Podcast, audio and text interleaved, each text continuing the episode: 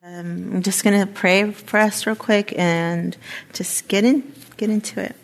So, Lord, we just come before you right now, God, and I thank you, Lord, that um, you have brought each of us here, God, and I pray right now, Lord, that you um, would just flood this place, God, that you would take me out of the way, God, and that your Holy Spirit would speak, God, and that um, our lives would be changed and transformed in some way today, God. We trust, God, that you are a God that works and a God that changes us. And um, I just pray that today, Lord, that we would just be drawn closer to you, Lord, and just cling to you, Lord, in maybe a way that we haven't, or maybe in a way that we haven't for a long time, Lord. So be with us, God, and just speak. In Jesus' name I pray. Amen. So um, I'm gonna um, I'm teaching on Philippians three, uh, verses twelve through twenty one, which Margie, um, my friend Margie over there, she did part of it. So, but, so I just want to read all of it, and then um, when I was preparing, I'm like, oh my gosh, like. So Yvonne, I've I've listened to Pastor Chuck since K Wave started, like in the '90s, and I'm like, I'm just like such a Calvary Chapel girl. Go verse by verse, and you guys are probably probably going to be like, okay, but I'm just going to read, and then I'm just going to um, go through the verses. So um, Philippians three twelve, it says, "Not that I have already attained or am already perfected, but I press on that I may lay hold of that for which with for which Christ Jesus has also laid hold of me."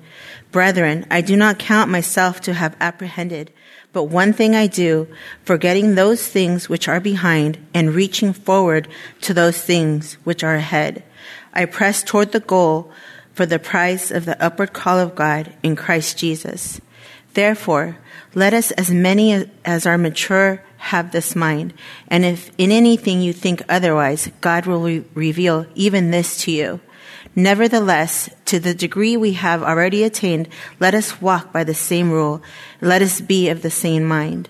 Brethren, join in following my example and note those who so walk as you, as you have us for a pattern. For many walk of whom I have told you often and now tell you even weeping that they are enemies of the cross of Christ, whose end is destruction, whose God is their belly, and whose glory is in their shame, who set their mind on earthly things. For our citizenship is in heaven, from which we also eagerly wait for the Savior, the Lord Jesus Christ, who will transform our lowly body that it may be conformed to his glorious body, according to the working by which he is able even to subdue all things to himself. The end. Just joking. okay. So, um, on, on verse 12, it says that not that I have already attained or am already perfected, but I press on that I may lay hold of that for which Christ Jesus has also laid hold of me. And I love that in, in this statement that Paul show, shows us humility. He says that he has not already attained, and to attain means to succeed in achieving something that one desires. And he knew that he had not per- been perfected. And to be perfected means to be completely free from faults or defects. And perfection for us happens when we are in glory. Perfection is something beautiful for us to look forward to and a hope for us to cling on to. We know that Paul was beaten and left for dead several times, many times. He was just left for dead. And I love that his mindset was to press on. And I wonder, like, how could Paul press on when there was so much adversity around him? And um, to press on means to c- continue to move forward in a forceful or steady way. And an example of that is um, like of troops um, going to battle. They know that there's intimate danger ahead of them, but they continue to press on no matter what. And I think that that's a good word for us to force ourselves to press on, to keep moving, to physically keep moving. And the last part of the verse explains where Paul got his strength. He says that I lay hold and and it comes to lay hold means to come to possess, to control or gain to get to gain control of someone or something to manage to understand, to manage to perceive. And Paul understood that he was to hold on to Christ as Christ held on to him. And for me, I think this is so beautiful because I feel like sometimes life is so crazy. And Paul's saying, hold on to Christ. But through it all, Christ is holding on to us. Um, and it makes me think as we're holding, you know, I think that um, as Christians, we are saved by works. We are saved by grace, not by works. But it makes me think of Philippians 2, where it says to work out your own salvation with fear and trembling.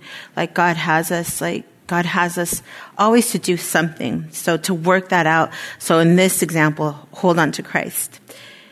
And um, verse 13 says, Brethren, I do not count myself to have apprehended, but one thing I do, forgetting those things which are behind and reaching forward to those things which are ahead. Again, we see Paul's humility. And I think that this is a good thing. To have a humble heart is a good thing. And it is a good reminder for us that we have not arrived. Um, no matter how long we have walked with the Lord, five years, 10 years, 15 years, 20, 30, well, however many, we, none of us have arrived. And I think that it's a good warning not to think too highly of ourselves and that this is very dangerous for a Christian because pride can set in. And we all know that the word of God tells us that the Lord resists the proudful man, resists that, and he will not work with someone that is full of pride. And also in allowing pride to come in, I feel that we could let our guard down. Let our guard down in thinking like, oh, I got this. And I feel that the enemy could attack us then. And we know that our enemy, the Bible says that he's always seeking and wants to destroy always. So for those two reasons, like, I love that we see, we continue to see this humility in Paul. But he says, instead of um, that, he says, instead of thinking that we have apprehended, we see two action verbs we see forgetting and reaching. And I tried to look up forgetting and it kept on taking me back to forget. So I'm like, okay, let me see what forget means. And so to forget means to fail to remember. And it also means to put out of one's mind, to cease to think, to consider. And I'm like, okay. And then I looked up ing just to look it up. and, and ing is a present participle and it is used in forming continuous tenses and so we get the word forgetting uh, to continue to put out of my mind. And as I was thinking about that, I was just thinking that forgetting is a choice that we make. When we choose to rehash things and not let go of things, and just some examples are like a death, someone that died, we keep on rehashing that. A broken relationship, we keep on rehashing that. A divorce, anger, unforgiveness towards others, or even unforgiveness towards ourselves, these are all, these things are all hard. They're hard, hard things. But if we don't choose to pr- press forward, we will be destroyed. We will be worn. We will be tired. We will be left he- with heavy hearts, hopeless and not very useful for the kingdom of God. And I think like if we just all remember that's we're here to further the kingdom of God. We're here to reach the lost and the dying. And if we're so set on remembering all those things that are behind us, we won't be very effective in God's kingdom. Instead, Paul says to reach forward to the things that are ahead. And what does this look like? For me, I think, you know, often it feels like we are knocked down and when we are knocked down, we get back up. We keep going. We don't give up. We cling to Christ. We keep reaching, knowing that God holds us, knowing that He is in control, knowing that He has a purpose for everything, the good and the bad. And sometimes I know, just personally for myself, you know, that God uses hardships to bring us closer to Him so that we can cling to Him, so that we will be changed. And I just encourage you guys, just all of us, that we would keep reaching even when we don't understand, even when we don't know, we remember that His ways are higher than our own ways. And He has a purpose just in everything that we go through, in every little thing. So, um, moving forward, uh, verse 14 says, I press toward the goal of the prize of the upward call of God in Christ Jesus. Again, we see action. Paul is doing something. He says to press, which means to move forward, to move into a position with something by exerting continuous force. Again, we see something actual action. We're doing something with our body. We're pressing toward the prize, which is our ultimate goal. We keep moving forward. We don't stand still. We don't stay in the past. We keep going forward. And what is our prize? The prize of the upward call. Um, the upward call just means towards a higher place, and that higher place for us is heaven. Um, and this is a good motivation for us to keep our eye on because like I said, this life is hard. And if we, if we forget that we have a prize, Jesus, our prize, we can get discouraged. We can give up. We can not care. And again, ineffective for the kingdom of God. So we have that prize. Um, and it's important to remember that as, we press toward the goals, that trials will always be a part of this life. There's not a time that, oh, no more trials, I'm done. No, there's always going to be trials. In John 16, 3, Jesus says, in this world, you will have tribulations. And I think that's a promise. He's saying we will have tribulations, but he says, be of good cheer. I have overcome the world. And some of these trials, like I said before, will bring great suffering. And um, I think that it's important to remember that again that we are held by Christ and that through those trials God will do a great change in us that we wouldn't otherwise learn and in this life of, of being a Christ follower, we should always be changing, always um, striving to be more like Christ, and and to know that through these sufferings that God is changing us and more into His image. And I think that it's a privilege to allow the Lord to do this work in us, even when it hurts, even when we don't like it. It's a privilege and it's an honor for us to continue with the Lord. Um, verse 15 says, I put 15 and 16 together, but it says, there, therefore, let us as many as are mature have this mind. And if in anything you think otherwise, God will reveal even this to you. Nevertheless, to the degree that we have already attained, let us walk by the same rule. Let us be of the same mind. And to be mature means um, having attained a desired, a final or desired state. And our final state I felt like this kind of contradicted, like, oh, I haven't arrived. But we do have a final state, which is um, was settled when we believed on the Lord Jesus Christ. From that moment that we put our faith in Him, God has continued to to sanctify us and to conform Him more and more into into His image. This is what makes us mature. Not that we have arrived, but we can be mature in the Lord. And um, this mind that Paul is talking about is, um, I got it from Philippians chapter 2. And this mind is a mind that is like minded. This mind is of the same love. This mind is one of accord and has no selfish ambition. This mind does not have conceit. This mind is a humble mind. This mind esteems others better than I esteem myself. This mind looks for the interest of others and it has no reputation. This mind is, is a mind of a servant and is obedient to the point of death, just like our Lord. This is the mind of Christ. This is the mind that we are to have, the same mind of Christ, an identical type and exactly similar to his mind. And we, and I just think that all these things, you know, that we are, at the end of the day, we are to be like our master. We are to be like Jesus.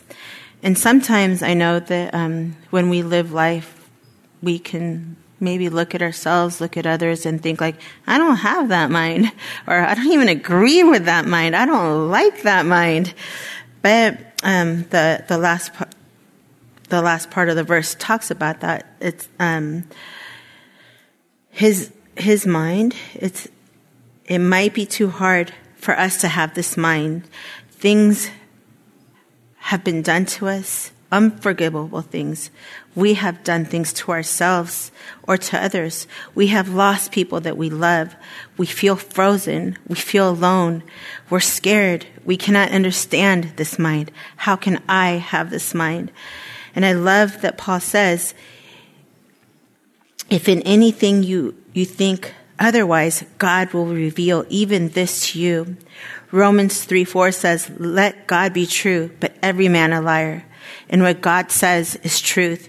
Even when we don't understand, it is still true.